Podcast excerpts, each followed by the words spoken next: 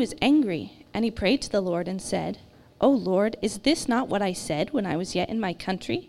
That is why I made haste to flee to Tarshish, for I knew that you are a gracious God and merciful, slow to anger and abounding in steadfast love, and relenting from disaster. Therefore now, O Lord, please take my life from me, for it is better for me to die than to live. And the Lord said, Do you do well to be angry? Jonah went out of the city and sat to the east of the city and made a booth for himself there. He sat under it in the shade till he should see what would become of the city. Now the Lord God appointed a plant and made it come up over Jonah, that it might be a shade over his head, to save him from his discomfort. So Jonah was exceedingly glad because of the plant. But when dawn came up the next day, God appointed a worm that attacked the plant, so that it withered. When the sun rose, God appointed a scorching east wind, and the sun beat down on the head of Jonah, so that he was faint.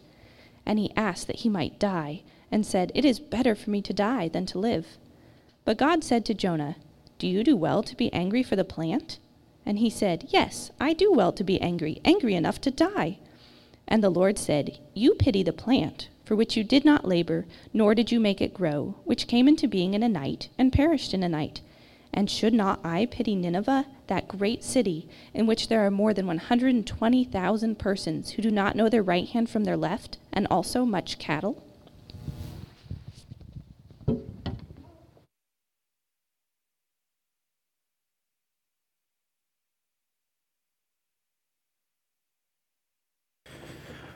In the famous Lord of the Rings trilogy, we are confronted with the pitiable, wretched character Gollum. Gollum at times shows repentance and goodness, but at other times shows treachery and violence towards the heroes of the story, towards Frodo and Sam. And if, if you're reading the book or watching the movies and you come across those moments where Sam is just fed up and ready to end Gollum once and for all, you find yourself, again, just begging, just do it. Don't find, don't find mercy on this wretched creature. You'll, you'll spare a lot of heartache for the rest of the story if you just enact justice and slay him.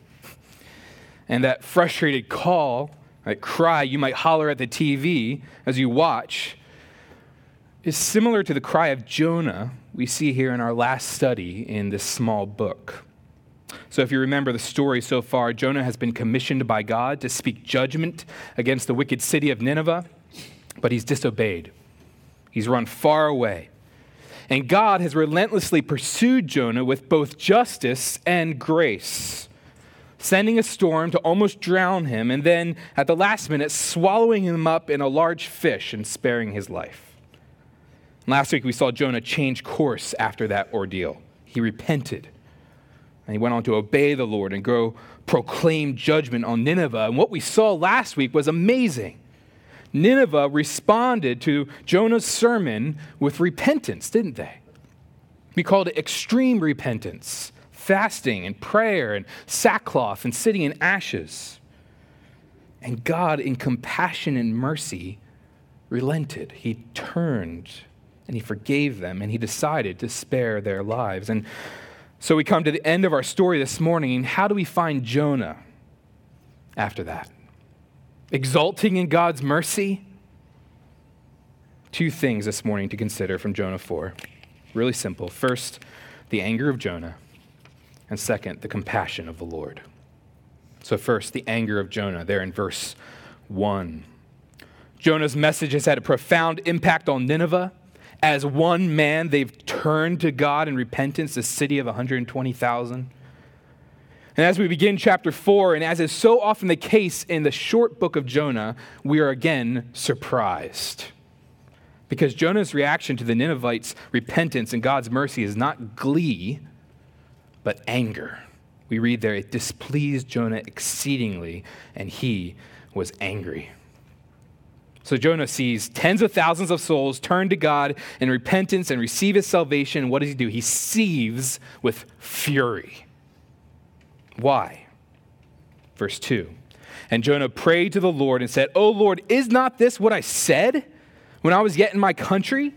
That is why I made haste to flee to Tarshish, for I knew that you're a gracious God and merciful, slow to anger and abounding in steadfast love and relenting from disaster. Why is Jonah so angry? Because he, he knew what God was like. And although he loved God's mercy in his own life, he shuddered to think of God's mercy extended to his enemies. This is not just mildly disturbing for Jonah. This isn't just a bad day for him. He is exceedingly angry. Up to this point throughout Jonah, it's been God's anger that's been on the forefront, right? Both the Ninevites and then at Jonah himself. But now, as God's anger relents, Jonah's anger just escalates and he's condemning God and saying, You know what? I, I obeyed you. I-, I believed you would bring your word of judgment to pass. But just like I suspected all the time, Lord, you changed your mind. You brought mercy, not justice. I can't live with that. You know, I, I loved reading stories by Paul Harvey growing up. But Paul Harvey had a radio broadcast for years, and he would begin a story with something familiar or something just kind of plain, and then by the end, he would bring in a famous person or a famous event and shock you. Oh, that was they're connected? And he'd finish his, his radio broadcast all the time by saying, and now you know the rest of the story. That's basically what we're seeing here, right? Because in the three sermons so far, we, have, we haven't known why Jonah is fleeing from God. It's not been told us. But here, Jonah says it himself. He makes it extremely clear. Jonah fled from the presence of the Lord. He fled from his divinely received task to preach to the Ninevites because he was deathly afraid God would spare their lives. And now we know the rest of the story. And I can't help but think just how self centered Jonah is here, right? Because where was he just a few weeks earlier? Drowning in the sea, utterly helpless, completely alone. And, what had God done? He had treated him with incredible mercy. He had pulled his life up from the pit. He delivered him from the grave. He'd given him new, renewed life. And Jonah had proclaimed salvation belongs to the Lord. But now, now that the Lord's salvation is towards Nineveh, it's just unacceptable to Jonah. I mean, the mercy that pulled him out of the sea was fine. That's good. That's, that's okay. That same mercy extended to a pagan enemy nation of his peoples, that couldn't be. Those words Jonah uses to describe God's character in verse 2 echo the passage Jason read for us earlier from Ex- or Abby read for us earlier from Exodus 34, where we see God himself proclaiming to Moses what he's like. He is gracious and merciful. He's slow to anger and abounding in steadfast love. He relents from disaster. You see the contrast of speeds in these verses. Jonah made haste to run from God. And, and God's speed in his judgment, well, he ran after Jonah, yes, but he showered him with mercy, bringing him to repentance. And then when he got to Nineveh, God patiently gave 40 days to Nineveh to repent. And he just graciously poured out his forgiveness on them. You know, we're all slow to certain things. You might be slow in the mornings until you get your coffee. You may be slow to make amends when your feelings have been hurt. It's interesting here. God is slow too, isn't he? He is slow to anger with sinners, with us. He delights to give us opportunity to repent and turn for forgiveness. The Apostle Peter writes The Lord is not slow to fulfill his promise, as some count slowness, but he is patient toward you, not wishing that any should perish, but that all should reach repentance. God is angry, that's true. And his anger is perfect. He, he wouldn't be God if he wasn't angry at evil at our sin. And yet, He's so merciful. He relents from disaster for Nineveh, for Jonah, for you. You see, Jonah wasn't only fleeing God's judgment when he boarded that ship for Tarshish, he was fleeing God's mercy. He was fleeing God's salvation towards his enemies. And, and friends, before we turn too quickly to condemn Jonah's heartlessness, let's check our own hearts on that, right? How, church, how might we avoid God's mercy? I mean, that sounds silly, right? I mean, we love God's mercy. We sing about it all the time. We pray for it. We rejoice in it. We know it's just, it's marvelous, it's wonderful, it's restorative to us. And yet, I think, church, that we can avoid God's mercy, can't we? How? Well, often encountering God's mercy towards us means we need to be ready for it and in need of it. Encountering God's mercy to us in our sin will necessitate us being real with our sin. It will mean opening us, ourselves up as the wretches we know we are, and we spend our whole lives trying to cover that up. We bristle at God's conviction. We, we want Him, but we recoil when His mercy confronts our arrogant pride, when it, when it prods our squeaky clean Christianity, when it rankles our put together exterior. Brothers and sisters, I was convicted about this this past week. How might we miss God's mercy by stubbornly remaining in our sin? Let's not miss it. Let's not miss the beautiful mercy of God because we shrink back from owning up to what's in our hearts and facing it for what it is. As Jason prayed earlier, God doesn't help those who help themselves, He helps the helpless. And Jonah here, well, he's incredibly self focused, isn't he? I mean, commentators point out that he uses the pronouns I or my nine times in just those two verses, two and three. And one pastor, Eric Redmond, writes This is depravity at its finest. The creature is accusing the creator of sin and injustice rather than looking within and saying, God is always right. My anger must mean that something is wrong with me. See, Jonah is not concerned with Nineveh. He hates the idea that God would spare a country opposed to his people, Israel. And the crazy thing is that we know later Assyria, Nineveh's country, would indeed turn and defeat Israel, Jonah's country. Jonah is preaching salvation, and God is granting repentance to those who would later destroy his people. Why? Why would God save them if he knew they would end up doing that? Because of his character. Because of all the things we've seen throughout Jonah, that he's, he's sovereign and compassionate, both to his own people and to his enemies. Jonah has both spiritual amnesia, forgetting how merciful God has been with him, and spiritual arrogance, despising God's mercy towards his enemies. And so, there in verse 3, in light of God's character, Jonah says, Therefore, and he he doesn't say, Therefore, because of your mercy, O Lord, I fall down and worship before you. He doesn't say, Therefore, because of your gracious disposition to sinners, I humble myself before you. No, in complete selfish pride, he just despairs of his life. If the Ninevites get forgiveness, God, it'll be over my dead body. That's really what he's saying. Therefore, now, O Lord, please take my life from me, for it is better for me to die than to live. Notice where Jonah's selfish anger has gotten him. He is miserable.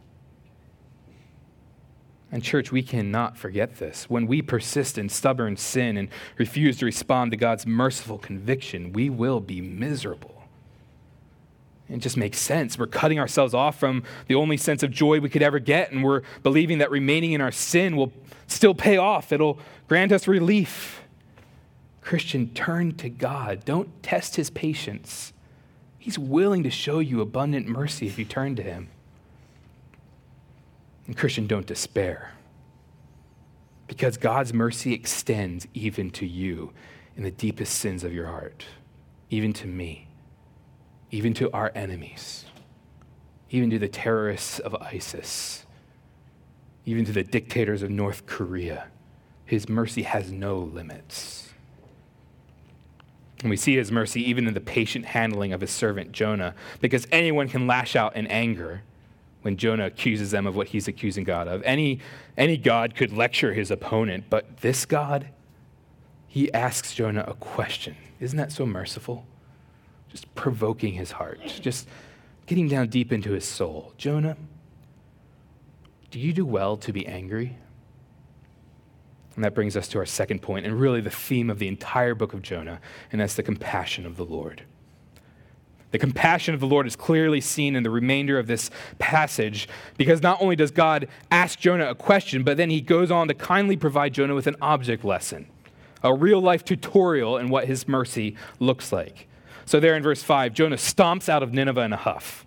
This is a temper tantrum through and through. He exits the city, chooses the east side to make a shelter for himself, and stage a sit in protest against God's mercy. And even though the Ninevites are turning to God in repentance, Jonah's just holding out hope that maybe God will just come to his senses and send down fire and he'll see a really good show.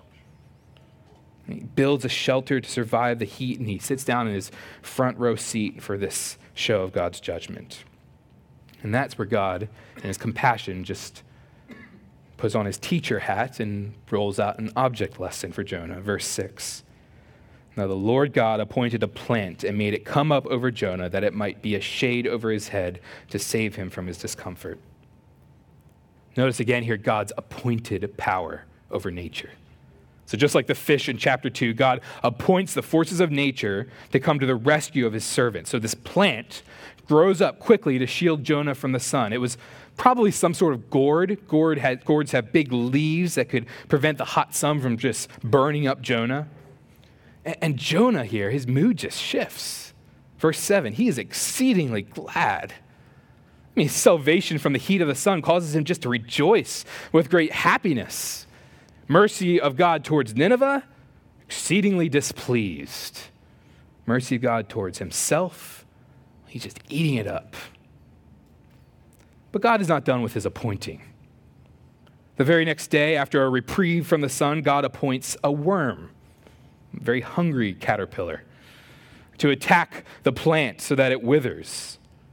A, storm does his bidding, a fish does what he says, a plant obeys his voice, and now a worm even responds to his command. Storm, worm, God's in charge of it all. And now Jonah is without any more shelter from the beating sun, and he begins to grow faint under its heat. The sun is bearing down on him mercilessly, just like he desired God's justice to bear down mercilessly on the Ninevites. And whereas he was devastated by God's lack of judgment against Nineveh, now he's devastated by God's lack of mercy against him. And he's so angry that God would just have the nerve to destroy his plant, take away his shade. This is his only joy in his anger. God's still not done appointing, right? Verse 8 God appointed a scorching east wind, and the sun beat down on the head of Jonah so that he was faint. If you look in other places in Scripture, a, a wind that comes from the east is usually bringing God's judgment. So when, when Moses prayed for locusts to come onto Egypt uh, as a plague, it came from the east. And so that the sun is beating down on him, and now the wind is just scorching him. And we can feel a little bit of sympathy for him, right? I mean, it's been about 100 degrees out this week, and if you've done any outside activities, you felt that heat and it's just sapped all your energy and just wished that you weren't alive anymore, right? And Jonah has no AC to retreat to, there's no relief. And so he reiterates what he had said before in verse 3 Lord, it's better for me to die than to live anymore. Again, do you see where Jonah's bitter anger has taken him? He's now calling the shots. And he's saying, God, really, I'm, I, you've, you've tested my patience. You no longer have right to tell me what, I, what should or should not be done. I, I'm going to tell you now, okay? Death is better for me now than life. Jonah is playing God in his anger, isn't he? I wonder though, have you been at a place in your life, maybe even this morning, where you're just so despondent like Jonah? You trusted God.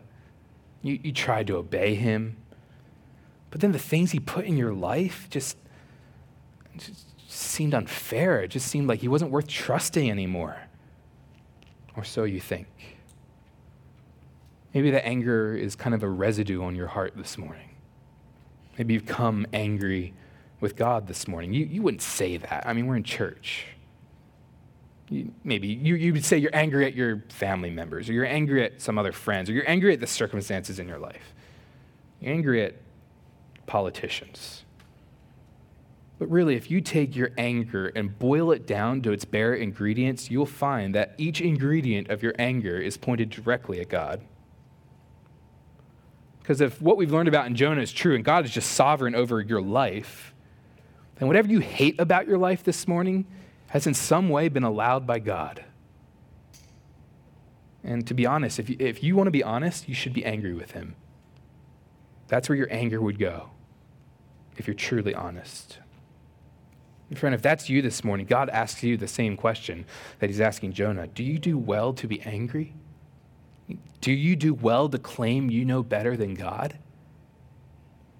Again, this pastor, Eric Redmond, writes The Lord, since he rules over all, is free not to move on the heart of someone to show us favor. He's free not to grant forgiveness or offer an apology on our timetable. God is not in debt to us to do anything. The Lord cannot be tamed on the leash of our expectations. So, brothers and sisters, let's be radically humbled this morning in our anger. I've been angry this week. Have you? We must realize we're not on the throne of the universe, God is. He's been so merciful to just remind us again and again and again that when we seek to run from Him, we just end up miserable. he's so patient towards us, isn't He? Just wanting to bring us to repentance, to a deeper knowledge of Himself, a deeper experience of His love. Church, God is not out to get you. He's, he's determined to show mercy to you as you seek Him in Christ. Do you do well to be angry with that merciful God? Shouldn't you instead just humble yourself before Him, express your confusion to Him, and find in Him the refuge you so desperately seek in other places? Well, Jonah isn't happy. He wasn't happy before when he saw God's mercy on Nineveh, and he certainly isn't happy now that God has destroyed his plant. So he answers God, Yes, I do well to be angry, angry enough to die. He's really digging his heels in, isn't he, into that hot sand. God, you don't understand. My job here is done, and I hate what you've done with it. I'm throwing in the towel now. You, I'm going to do what I want to do, and that's die. And it's interesting that Jonah ends on a cliffhanger. We see God's retort, but we don't know what Jonah responds. What is God's retort? Well, he, he turns the table on Jonah, doesn't he? Showing him just how shallow his understanding of mercy is. There in verse 10, he rolls out the results of the object lesson. Jonah, you pity the plant for which you did not labor, nor did you make it grow, which came into being in a night and perished in a night. Jonah, you love that plant. You didn't do anything for it. You didn't even plant it. You loved your comfort. You loved me for caring for you, delivering you from the discomfort of the heat. Should not I pity Nineveh, that great city? in which there are more than 120,000 persons who do not know their right hand from their left, and also much cattle? Jonah, you were angry a plant died. Don't you see how terrible it would be for me to allow a whole city to perish if they turn to me in repentance? Jonah, do you know who I am? Do you remember back in chapter 1 when I came to you the first time? How Nineveh's sin and evil had just risen up before me, and I had a message of judgment for them. And do you see how I had every right to be angry with them and kill every last living thing in that city? But do you see how I have had mercy on them? Do you see how I've had grace on them? What right, Jonah, do you have to withhold mercy from those on whom I have just poured it out? Friends, this is the mercy of God towards his enemies if you're here this morning and you don't consider yourself a Christian, the Bible says that you are, in fact, an enemy of God. I mean, you might deny that. You, you're either fond of Him, but you are. You have decided to run your own life, to sit on the throne of your own kingdom. God, yeah, God may play a part, but that's definitely a subordinate role to yours. He's not the king, He serves you. I was once an enemy of God as well. In our sin, we all were. We've all wanted our own way, not His. But listen to what Romans chapter 5 says. It says that while we were still sinners, Christ died for us. And listen to this that while we were enemies, we were reconciled to God by the death of his son. See, we deserved God's judgment, just like Nineveh. But God, just like Nineveh, reached out to us in extreme mercy and gave his son to bear our punishment. The, the fire of destruction that Jonah wanted to see plunged onto Nineveh. Jesus took that for you and for me. He bore that on the cross and he defeated our sin, not because of anything we have done, but only because of everything he has done. We now are saved. We know God's mercy, not his judgment. Christ knew the judgment for us. So if you're here and you're not a Christian, or if this is a way you've never really thought about being a Christian before, you might be God's enemy. But through Christ, if you will repent and turn from your sin, you will be made his child, adopted into his family, given a home in heaven eternally. And Christian brothers and sisters, church, this is the end of our study in Jonah. I've, I've enjoyed it. I've enjoyed seeing God's incredible character displayed to his rebellious servants and his enemies. And as we leave this study, do you see how full of compassion God is? He went after Jonah, he went after Nineveh, and then he went after Jonah again. Church, he's gone after us, you and me. That Christian sitting next to you, or the member of the church who's here today or not here today, who just always seems to rub you the wrong way, the person who has hurt you in the church and you feel has wronged you deeply, Jesus has died for that person. Will you withhold forgiveness and nurse bitterness against someone when God has poured out forgiveness on them? When He has hammered out all His anger against that person instead on His beloved Son? Christian, are you God? Are you God that you would hold something against someone when even God doesn't hold it anymore? You know, there's been times in my life where I have been enslaved by bitterness. maybe that's you this morning. It just gnaws at you. Church, you will only be free when you give that up, when you give up being king and judge. Church, we must repent both to others and to our God, for our slowness to mercy. I, I assure you, by the word of God, we will only find freedom in realizing how wicked we were, how undeserving of grace we were, and rejoicing that God has extended his loving embrace even to us. We, we're all fans of mercy until it's extended to those we hate. We're all fans of God's judgment until it's focused on us and our sin. And so we might well find ourselves at times with Jonah saying, We're angry, angry enough to die. And when you find yourself in that place, and, and as you find yourself this morning, church, dear church, look in your sinful anger to your Savior who is compassionate, compassionate enough to die compassionate enough to bear our sins for us. And I think this is a key thing for us to learn if we're to grow in unity as a church. So, as we close, before I close the sermon in prayer, I'm just going to allow for a, a moment of quiet prayer for us. I would just exhort you, church family, search your own heart, search where anger or bitterness or uh, frustration might exist. And remember that those in the church to whom that's targeted have been forgiven by God.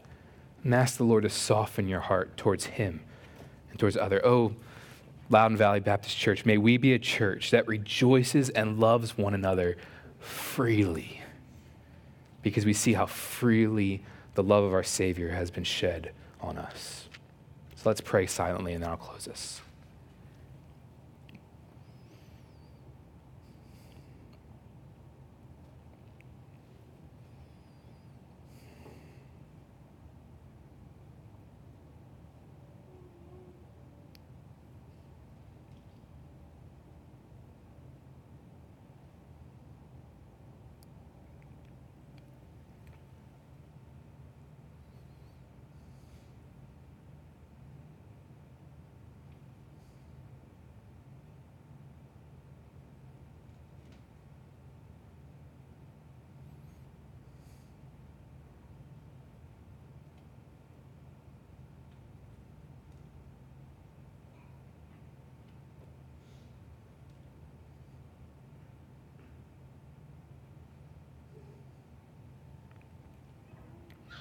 Lord, I humble myself.